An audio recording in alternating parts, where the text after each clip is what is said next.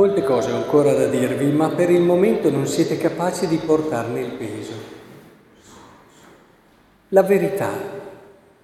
E perché noi possiamo entrare sempre di più nella verità, dobbiamo preparare il nostro cuore, la nostra mente, la nostra umanità ad accoglierla. Non è possibile accogliere l'umanità se non, la verità se non c'è un'umanità capace di accoglierla. Questo credo che sia decisivo ed importantissimo, perché molte persone non possono cogliere più di tanto la verità perché non hanno la libertà interiore per poterlo fare.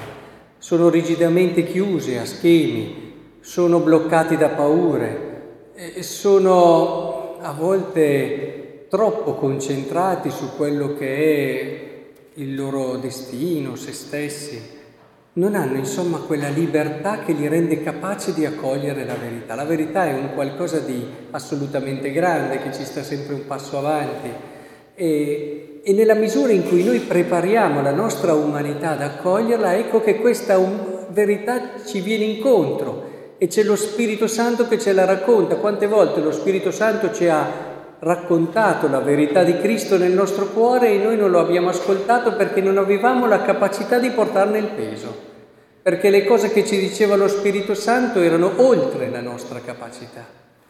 Il cammino verso la verità non lo si fa nelle biblioteche, non lo si fa sui libri, direi quasi non lo si fa neanche solo con la preghiera. E il cammino verso la verità avviene attraverso l'insieme di studio, di preghiera, ma anche di un cammino che renda la nostra umanità capace della verità. Altrimenti noi certe cose non le riusciremo mai ad accettare e ad accogliere. E sono vere, ma non ne abbiamo la capacità e non ne possiamo portare il peso.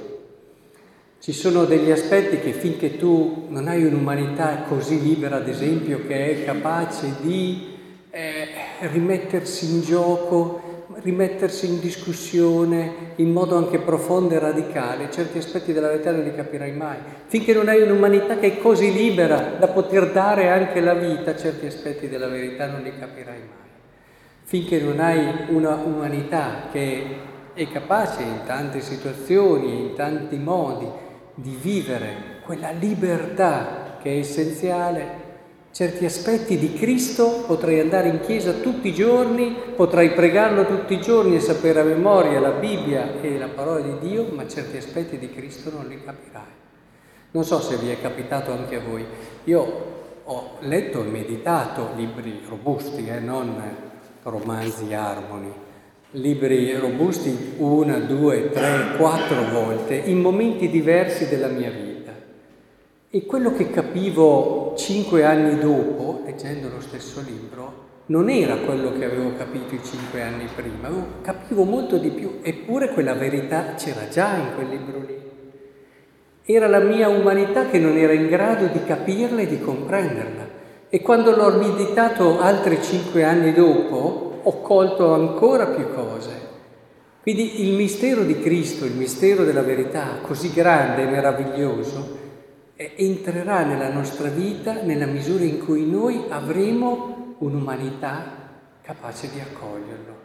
Per questo, unite alla preghiera, unito a quello che è lo studio necessario, l'approfondimento, la formazione, metteteci anche proprio un cammino di crescita umana e spirituale perché attraverso questo eh, vi accorgerete che la bellezza di Cristo va al di là delle vostre immaginazioni dei vostri sogni e lo Spirito Santo vi racconterà le cose più belle di Lui, perché prenderà del mio, come dice qui, e ve le annuncerà.